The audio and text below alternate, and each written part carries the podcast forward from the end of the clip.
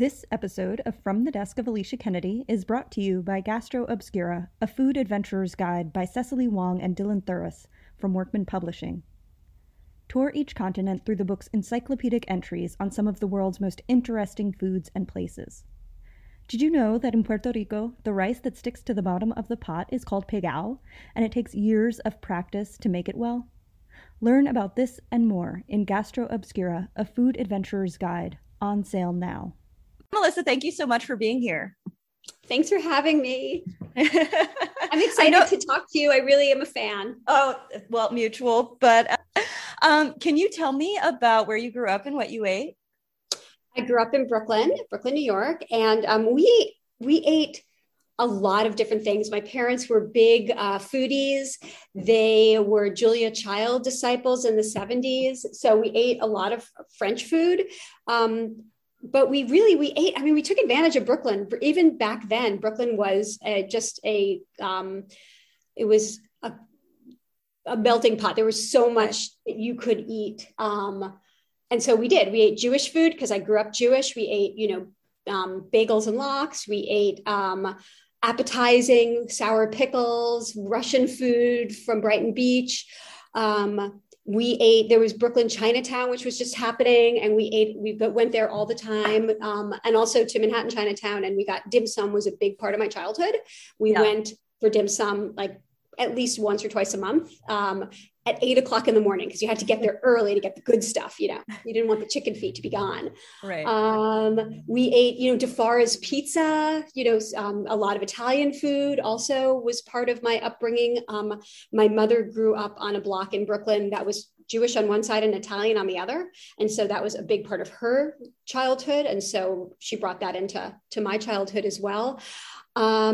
We ate Caribbean food. Brooklyn also, around where I grew up in Flatbush, has a still growing Caribbean population, and that was a huge part. I had a lot of Caribbean babysitters when I was a kid. Would come meet me after school, and so there was a lot of they would cook just these wonderful spicy dishes that I remember, and amazing coconut just these coconut little sugary pastries that I loved.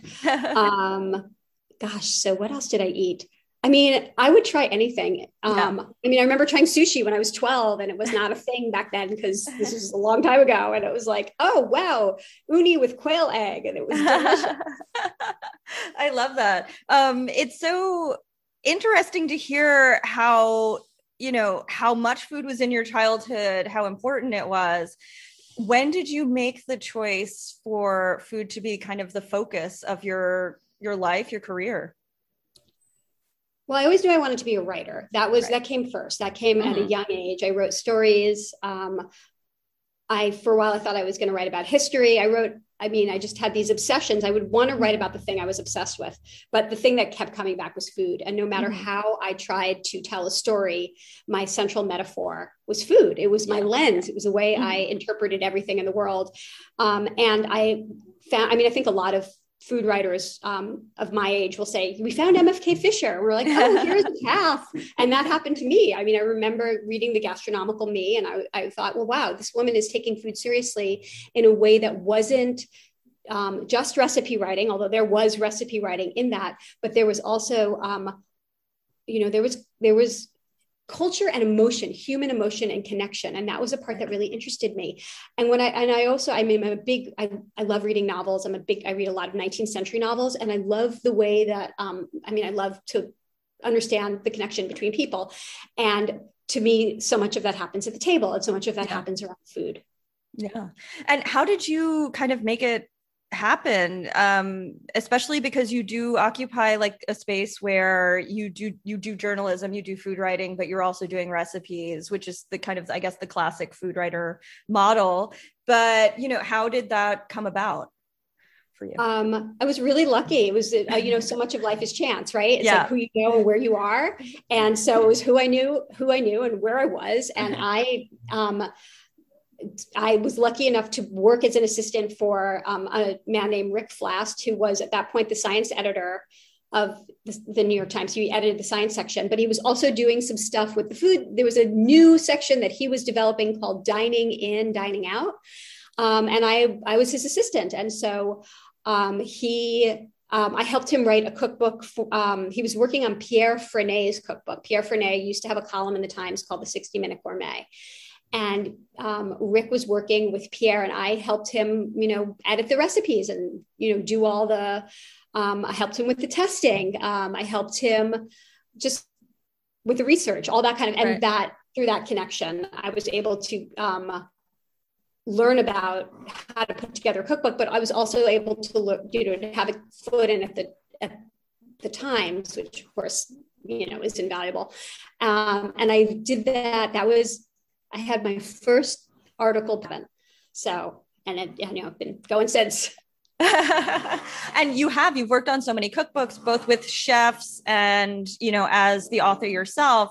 What is, your process for working on a cookbook versus working as a staff writer? What is your workflow like when you're working on a book?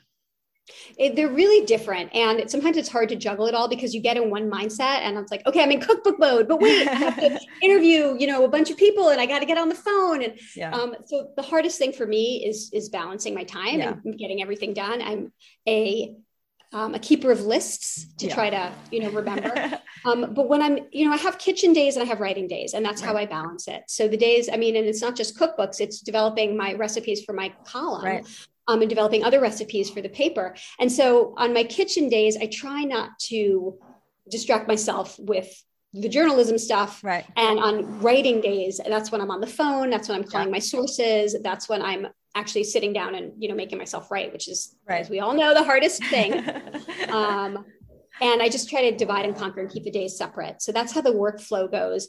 But I do find myself using, my brain goes back and forth, right? So it's like, I'm thinking about when I'm talking to sources, maybe I'm also thinking about, like maybe something they say will trigger something about a recipe and I'll come up with an idea. And when I'm in the kitchen cooking, my mind is buzzing and maybe I'm thinking about an article that I'm writing at the same time.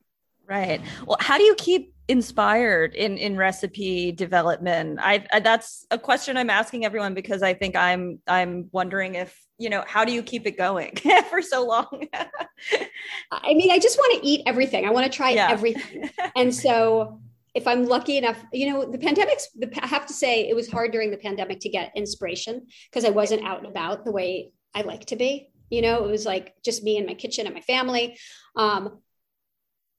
And so I read a lot. I always read a lot. And I'll get inspired from all kinds of things. I'll get inspired, so going out in the world and eating at restaurants and eating people's food is a big part of it, and trying different things. Like if I see something on a menu that I've never had before, that's the dish I'm going to order. It's like, okay, I got to try this, even if it doesn't necessarily appeal to me, but it's the thing I haven't had. And maybe I'll like it. And I actually have a pretty broad palate. I like a lot of things. So there's that. And then reading, just, I'll read menus. I love to read menus. I read books, of course, and I'm always, whenever there's a food scene in a novel, I'm like, oh, what did they mean? How did they prepare that? I just read Romola, which is George Eliot, but it takes place in, 16th century Florence, right? So Renaissance Florence. And there's not a lot of food in that book, but there was one scene and I'm like, well, how did they do the pheasants then? How were they served? And so then I have to go down the research hole, which is super fun for me. And, what are some of the lessons that you've learned in doing cookbooks with restaurant chefs that, maybe make that flow into your work for home cooks?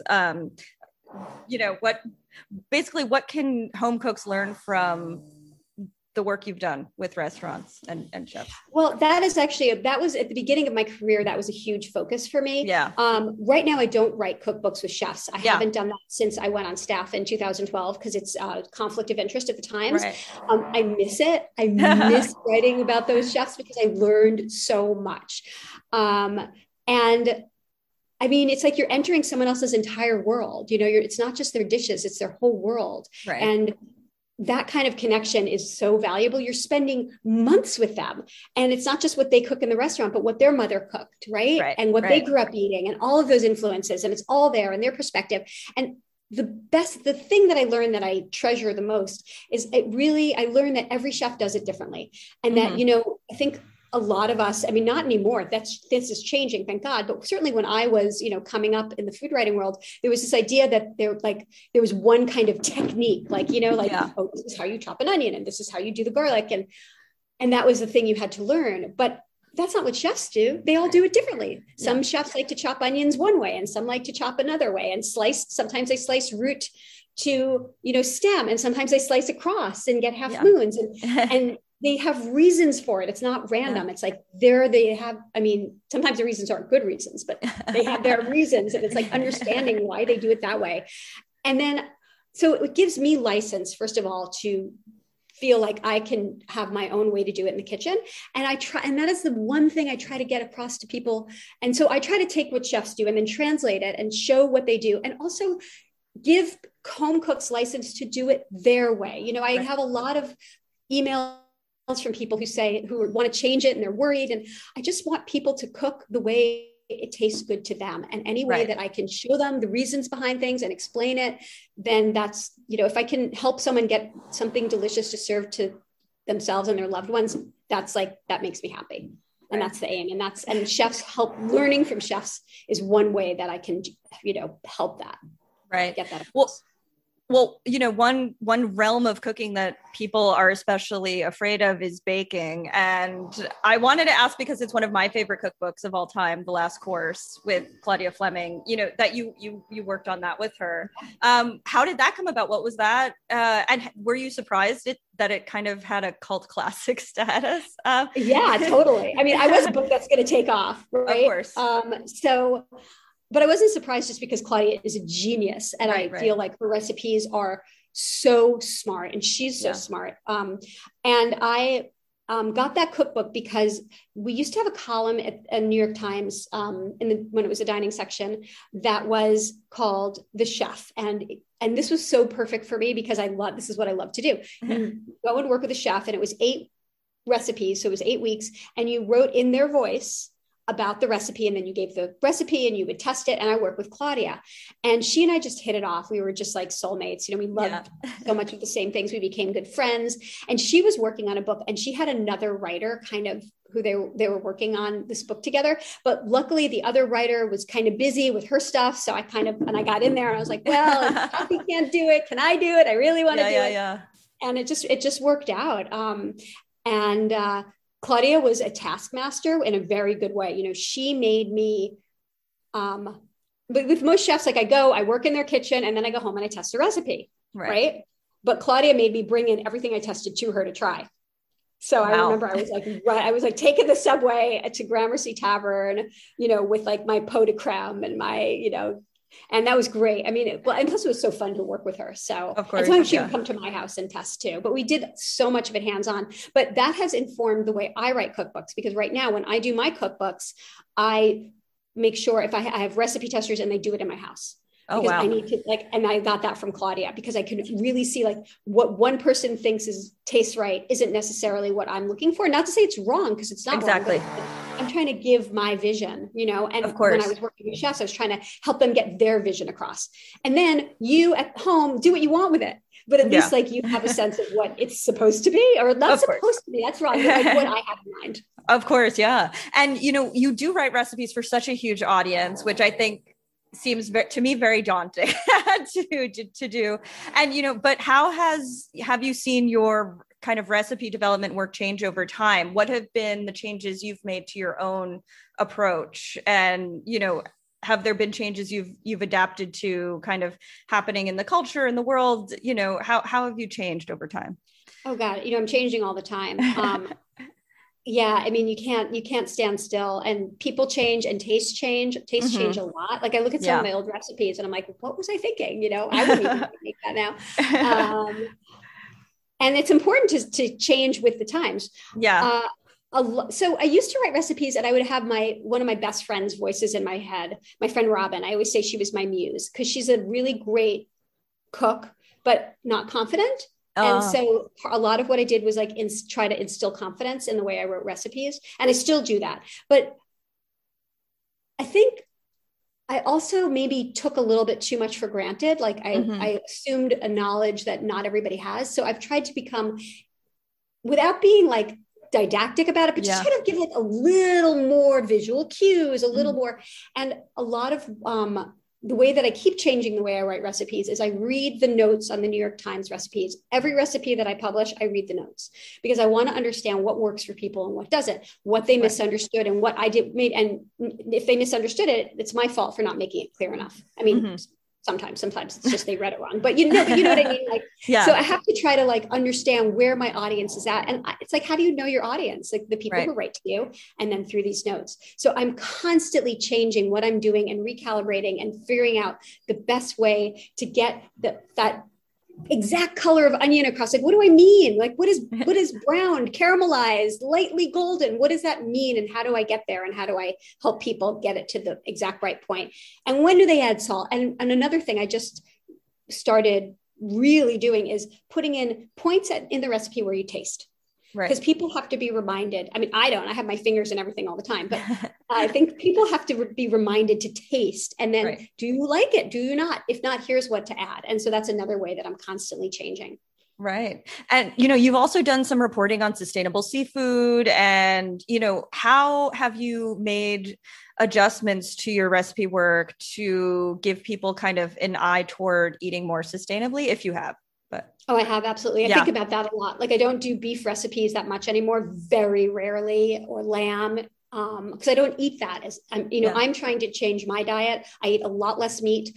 I have a cookbook coming out in March where every single recipe has a vegan or vegetarian variation, except for ones like, you know, like pork chops. It's like, all right, that one, don't make that recipe, but every place I could do that. I did.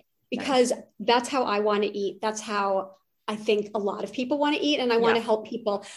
I want to help flexitarians move a little bit more toward the veg if I can. And in terms of sustainability and also seafood, like I try not to do salmon recipes, you know, it's hard to get you can get sustainable salmon, but it's, you know, there's a crisis with our oceans right now. I'm desperately trying to get seafood lovers to eat more shellfish, more bivalves, because that is actually a sustainable option. I write about that a lot. And, you know, it's funny. It's like you have the small number of people who really love their bivalves and then the larger number of people who are a little bit freaked out by it. So I'm just trying to nudge people in that direction. And it all reflects, you know, the things I really care. I mean, I really think the environment is our number one impending crisis and we can help. Food writers can help. We can make a difference. Maybe it's not a huge difference, but I know that the work I do can be important in that way. And I'm trying to make sure that, you know, in a gentle way, not a preachy way. I mean, I also, you know, I want people to have fun in the kitchen and enjoy it. So that's kind of where I'm trying to just push it a little bit.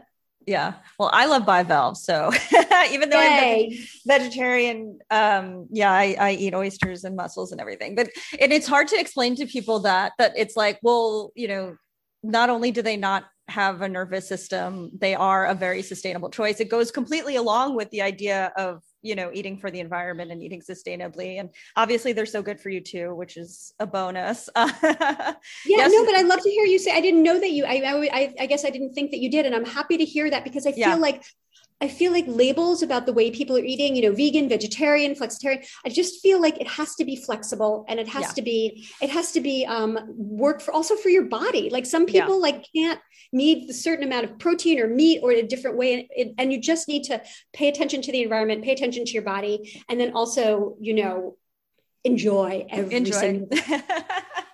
Well, I was a strict vegan for a while and I didn't eat any of that. And then oysters really opened me up to getting back to that and making it part of my diet. And yesterday I was at a restaurant here in San Juan where they were serving a lionfish ceviche because the lionfish is invasive. Right. Invasive. Yeah. You got to eat that. Exactly. And that kind of eating is so important and amazing. Right. And yay for that restaurant for having it on their menu. No, instead of just like salmon and tuna. Exactly. No, it's really cool because they're also, they're educating everyone who comes in about the lionfish that are destroying the reefs and why you should eat it. Of course, for me, I'm still like it's hard for me to eat something that had eyeballs. So I'm like, okay, but at the same time, yeah. No, but I'm super happy to see that and hope to see more of it. But yeah, it's interesting. To the same kind of notion, so many people really swear by your recipes, repeat your recipes over and over. Like, it's very popular to talk about your recipes on Twitter. And what has kind of, how do you create a recipe that, this is, I guess, a silly question, but that works, that people go back to. I know you probably can't think of it that way when you're doing it. You have to think of it in the moment, like as just a job, a recipe, doing the best thing. But like, what do you think makes your recipes, so repeatable for folks? Well, I mean, you never know what recipe is going to hit. Like, you don't know what the recipe is that people are going to really love. Because you just don't. It's like once someone asked one of my editors, well, how do you write a best-selling book? I'm like, well, if we knew which book was going to be a bestseller, like we do it all the time. You just don't know what the world, and it needs timing is so important. But what I do have in my control is I can test the heck out of my recipes. And I do. I test and I test. And that's all you can do as a food writer, as a recipe writer, is just make sure your recipes work and then take care when you're writing the language. I know that my weak point is making sure all the ingredients get in. Like, I often leave out, like if I have a list of like 10 spices, I'll like leave one out in the description, because I'm just not. So I try to have someone back read for me. I mean, my editors at the Times are amazing. They do all the, the back reading for cookbooks. I always make sure that I have a, kick-ass copy editor who's working with me, who understands that like, I have this problem with like a lot of ingredients and sometimes they don't make it in. So know your weak points, compensate for them, but then make sure that the recipe itself is rock solid. And again, like I was saying before, I keep trying to rewrite the way or rethink the way I tell the directions. I write the directions so that it gets stronger and stronger and people understand and can have success. Right. And I mean, on the other side of that is when a recipe goes viral because people think it's silly, but that there would say it's leches cake, but I don't think there's anything wrong with that. But, how do you do you think about it? Do you respond to it? Like, how does when a recipe goes viral for the wrong reasons, how do you respond to that? Yeah. I mean, it's funny. I remember so pea guacamole was the first one, of course. And that one wasn't even my recipe. I just reported on it. It was Jean-Claude Van Gorichten's recipe, but I was totally surprised at the backlash. And I didn't realize the Times had the way they had tweeted it maybe was, but what that recipe really showed was that was the cusp of this changing moment where people were like, you know what, stop messing with our food. And I understand. And I have a lot of, personally, I believe in no one owns a recipe. I don't own a recipe. All recipes, whether they're classics or not, you're allowed to do what you want because you're eating the food. However, as a food writer, I have a responsibility to tell the story. I think the problem with the Seis Leches cake was a couple of things. First of all, the photo was not the most attractive photo, and that was the original backlash. Maybe I didn't tell the story well enough. That was my fault. Maybe I didn't tell the story of what Tres Leches cake was well enough that when I adapted it, it had more narrative sense. And so that was my bad, but that is my responsibility is if I'm going to take an authentic recipe, what's authentic, if I'm going to take a recipe that people are passionate about and is dear to their culture, and I'm going to have my spin on it, I need to make sure to pay enough respect to what it is and how I'm deviating from it so that it's a teaching moment and it's done with love and respect. Right. If I fail, then I fail and then you just move on. I don't get that upset about it. It's like, because it's just like, I also see it as like changing culture and we're part of that. And when people attack me personally, yes. Okay. And that just happens on Twitter. I kind of hate Twitter. I stay with people. It sucks. Mean. Yeah. They're much nicer on Instagram, I must say. Like Instagram people are much nicer. But I also can take the criticism and I can say, you know what? Yes, that was, I'm learning from that moment. And I'll do it better. I'll really try to do it better next time. But that said, I will continue to, change recipes that people love. And because I don't think there is one way to do something. There's as many ways as there are cooks. And, you know, I mean, you know, okay, let's just say like something Jewish, you know, from my culture, like a challah, like I am so like, or bagel, let's talk about rainbow bagels, right? Like that's like the, what, like to me, it's like, all right, really? Yeah. But at the same time, I might personally think that that is the dumbest thing in the world, but you know what, if people think it's cool and it, you know, it's, I also think it's okay. Like I personally can maybe say, raise an eyebrow, but I can also say, you know what, that's, it's out there and that's okay. You know, for you, like how, you know, you're so deeply tied to New York and, you know, how do you think that has affected your work and your writing and everything? Okay. So Brooklyn. Yeah. So I mean, I grew up here, my family's here and they're really important to me. I love travel. And I think it's really important to see other places and talk to as many people as you can from other cultures and understand. I regret that I haven't lived in more places. I really do regret that actually. I mean, I lived in France for a year. When I went to school, I had like a, you know, junior year abroad, but I haven't lived anywhere. I mean, I haven't even lived in America in the kind of place where you drive to a mall. Right. You know, like that's not my experience. Right. I barely drive, you know, it's like, so I have it in a way, it's like, I have a very small,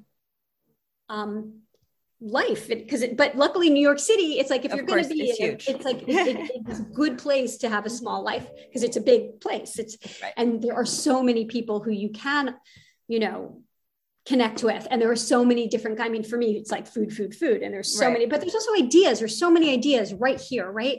And and if I want to learn about something, I can, but I do regret, I mean, it is one of my big regrets and it's something that I hope to change. I mean, my daughter is 13 right now. The last thing I'm going to do is move her right before high school. Of course. That is just not, but you know, my husband and I talk about it. Maybe when she goes to college, maybe that'll be a time for us to, and, you know, live somewhere else. He would like that, I think. But then you also think, I mean, and then I think about like climate change all the time. And I think, well, where is the place, you know, that we would go? And so, but these are conversations that I have in my head. I have with my husband. I don't know. I do wish that when I was younger, I had done what you had done and just like, you know what, I need to get out and gotten out. But I didn't. So I went to Barnard. I went to Columbia. I just stayed.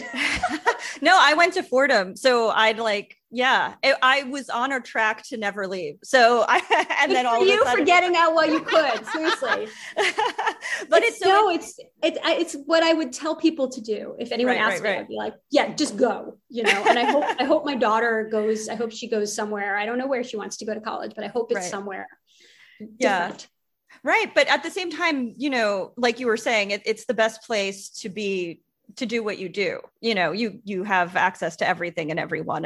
And that's, and that shapes obviously how you write recipes. And it is interesting to think about how broad an audience you have, but you talking about like, oh, you don't drive, you to the mall, like you don't have that experience, but still you're able to communicate with the people who have to do that, you know, who are driving to a huge supermarket and that sort of thing, which is interesting. I mean, does that factor into how you write recipes, like considering how much access people have to ingredients? Yeah, for sure. I think about that a lot. And I think about, I mean, I really, that's part of what I get from the notes.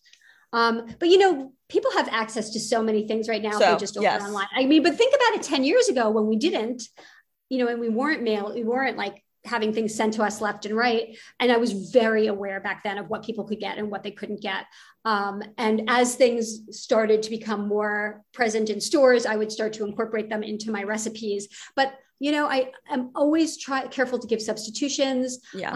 You know, I don't want you driving all around looking for an ingredient for dinner. It's like, no, just get what you have and then figure out how to use it in the best possible way. So I'm sensitive to that, even though that wasn't my experience. I mean, yeah, I'm really lucky. I can like within a 1 mile radius of my house or, you know, maybe 2 miles. And run within running distance. Cause sometimes I'll go running for ingredients. I'll like put my running shoes on and like, oh, I need, you know, malt syrup and I can get it in a mile and I'll run and get it. That's fun. Like yeah. That's part of the quest of finding the ingredient. Or I'll need something, I'll need like avocado leaves for something. If I'm making something Mexican, and it's like, you can't, I have to like run to Sunset Park and then I'll get, and then I'm like in this whole other place and I'm like, then I'll spend an hour in the market looking at everything, bringing everything home.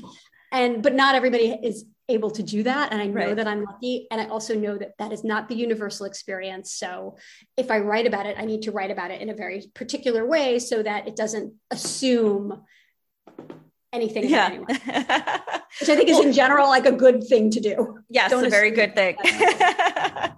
Well, for you, is cooking a political act? Oh God. Yeah. I mean, you know, we talked about sustainability and the environment. And to me, it is obviously it's completely tied up with politics right now. And what can we do? What can we do to change this? And that is so it's a political act when I cook, it's a political act when I write about it. It's not obviously political, but I'm working to make a change. You know, I really care about it. I want people to cook fresh foods. I don't want them to you know, support the corporate giant. I want them to buy fresh foods and cook something delicious and feed their family. And that is political. And, you know, the smallest differences that we can make add up. Right. Well, thank you so much for taking the time today. This was great. Thanks for having me. I wish I got to talk to you about you more.